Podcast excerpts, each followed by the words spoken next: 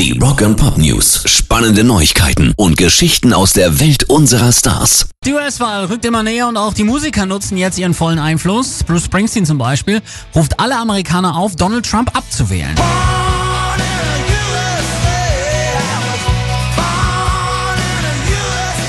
Auf seinem Twitter-Account veröffentlicht er eine Audiodatei eines Gedichts der Künstlerin Elaine Griffin Baker.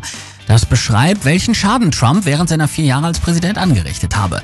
Wir haben jede kulturelle Seite unserer Gesellschaft verloren, die Amerika eigentlich groß macht. Springsteen hebt die letzten Verse des anprangernden Gedichts in seinem Post auch nochmal hervor. Wir sind verloren. Wir haben so viel verloren in so einer kurzen Zeit. Und danach ruft er auf, am 3. November heißt es, wählt ihn raus. Rock and Pop News.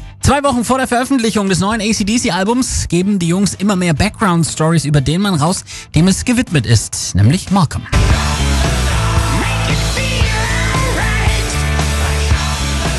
Und diesmal wird's ungewöhnlich gefühlvoll, denn Angus erzählt, wie er seinem Bruder am Ende immer Platten mit ins Krankenhaus brachte, damit er Musik hatte, die ihm immer am wichtigsten war. Sie gab ihm Halt und machte ihn glücklich.